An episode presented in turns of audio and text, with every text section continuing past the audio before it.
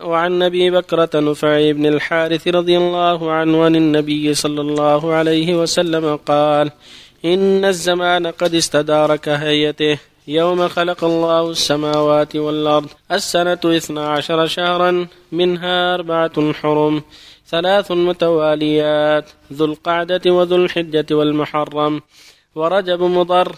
الذي بين جمادى وشعبان. أي شهر هذا؟ قلنا الله ورسوله أعلم. فسكت حتى ظننا أنه سيسميه بغير اسمه. قال ليس ذا الحجة؟ قلنا بلى. قال فأي بلد هذا؟ قلنا الله ورسوله أعلم. فسكت حتى ظننا أنه سيسميه بغير اسمه.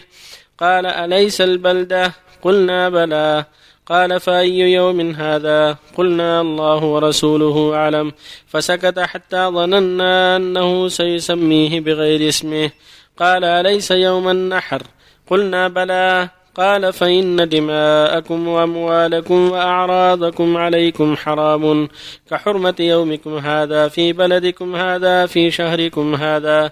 وستلقون ربكم فيسألكم عن أعمالكم. ألا فلا ترجعوا بعدي كفارا. يضرب بعضكم رقاب بعض. ألا ليبلغ الشاهد الغائب فلعل بعد من يبلغه أن يكون أوعى له من بعد من سمعه. ثم قال ألا هل بلغت؟ ألا هل بلغت؟ قلنا نعم. قال اللهم اشهد. متفق عليه.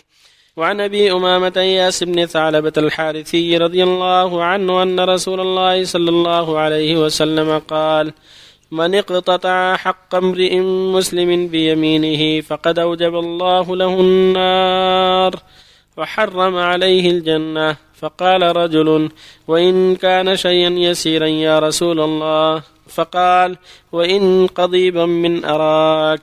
رواه مسلم. وعن عدي بن عميرة رضي الله عنه قال سمعت رسول الله صلى الله عليه وسلم يقول من استعملناه منكم على عمل فكتمنا مخيطا فما فوقه كان غلولا يأتي به يوم القيامة فقام إليه رجل أسود من الأنصار كأني ينظر إليه فقال يا رسول الله اقبل عني عملك قال وما لك؟ قال سمعتك تقول كذا وكذا قال وأنا أقوله الآن من استعملناه على عمل فليجئ بقليله وكثيره فما أوتي منه أخذ وما نهي عنه انتهى. رواه مسلم. بالله التوفيق صلى الله عليه وسلم بسم الله الرحمن الرحيم الحمد لله وصلى الله وسلم على رسول الله وعلى آله وأصحابه. أما بعد هذه الأحاديث الثلاثه كالتي قبلها في الحث على العدل وتحري الحق والحذر من الظلم والغلول. الرسول أكثر في هذا لأن الأمة فيها الجاهل وفيها الطامع وكثير الشغف بالمال وفيها ضعيف الإيمان وفيها الكافر فابدى وعاد عليه الصلاة والسلام. حتى يبلغ الناس هذا الأمر وأن الواجب على جميع الناس أن يؤدوا ما وجب الله عليهم وأن يحذروا ما حرم الله عليهم. لا في المال ولا في غيره. ولذا خاطب الناس في حجة الوداع في عرفة وفي يوم النحر أيضا.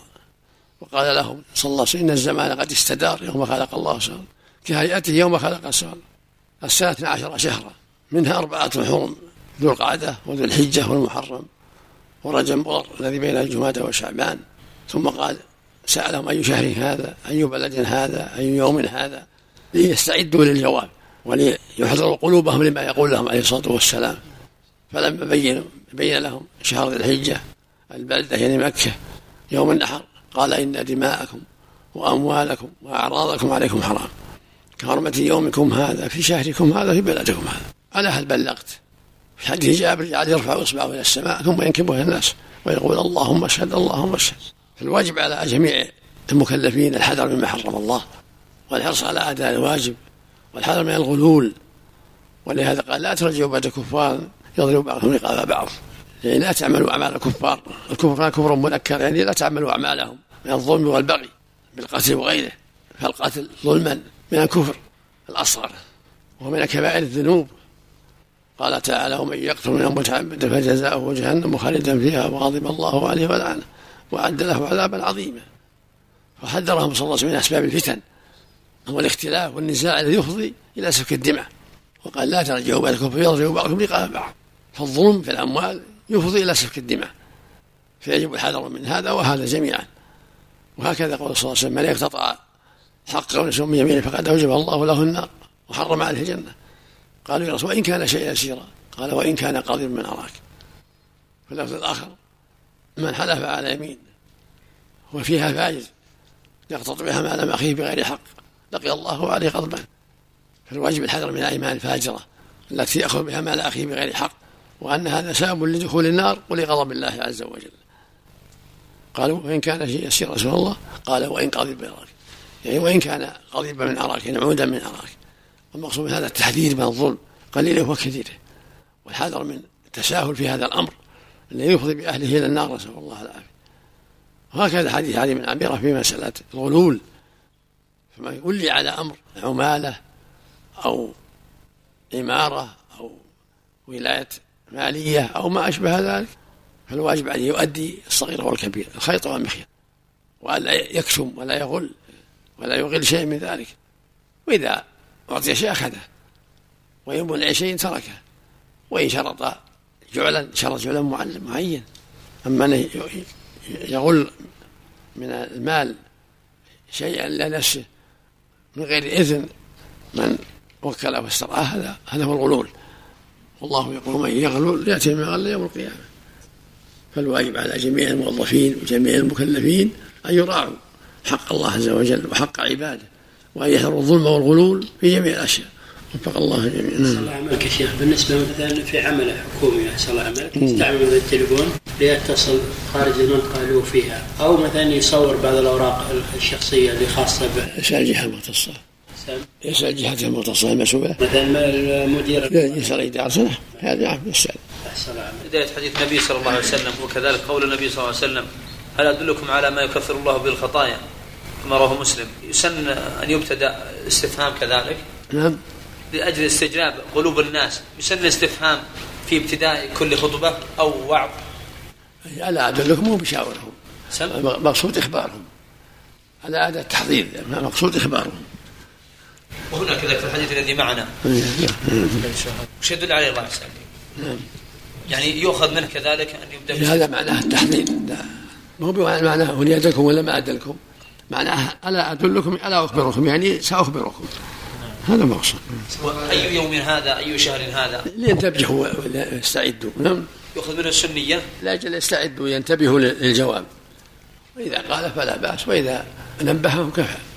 وإن قال فلا بأس. هذا من باب تنوع العبارة في وعظ التذكير حتى ينتبه الناس.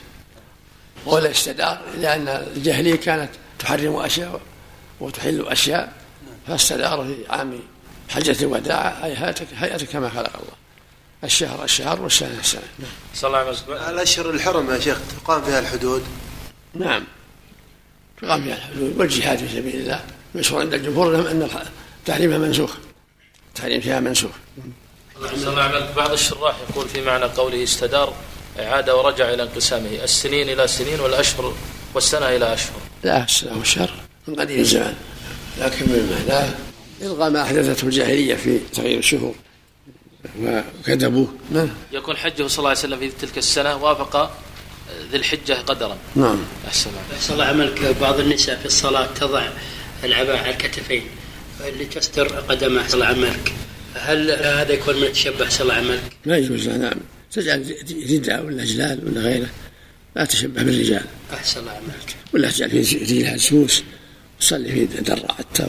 الحمد لله. أحسن الله عملك أول تصير الرعاة طويلة وتكفي نعم. الحمد لله نحمده ونستغفره ونستهديه. هل وردت في خطوة الحاجة؟ نطلبه الهداية نعم. لا ونستهديه. هل وردت في خطوة الحاجة يا شيخ؟ هذا في خطوة الحاجة. عليه وسلم خطوة الحاجة نعم. نستهديه. نستهديه نطلبه الهداية. نستغفر يعني وردت وردت عن الرسول صلى الله عليه وسلم في خطوة الحاجة في لفظة نستهديه. ظن في بعض الروايات نستغفر ونتوب إليه. اظن في بعض يحتاج إلى مراجعة. حديث مسعود وما جاء في معناه. تراجع في بعض يراجع الحديث أحسن أقول راجع أحسن في رسالة للشيخ سبحان خطبة الحاجة. جمع فيها طرق من هو؟ الشيخ ناصر الدين الألباني. ما كل احد عنده رساله كل الكتب موجودة الحمد. أقول كتب موجوده أنت اللي راجع منها يراجعها غيره هو شرط إنه يراجع الرسالة. آه.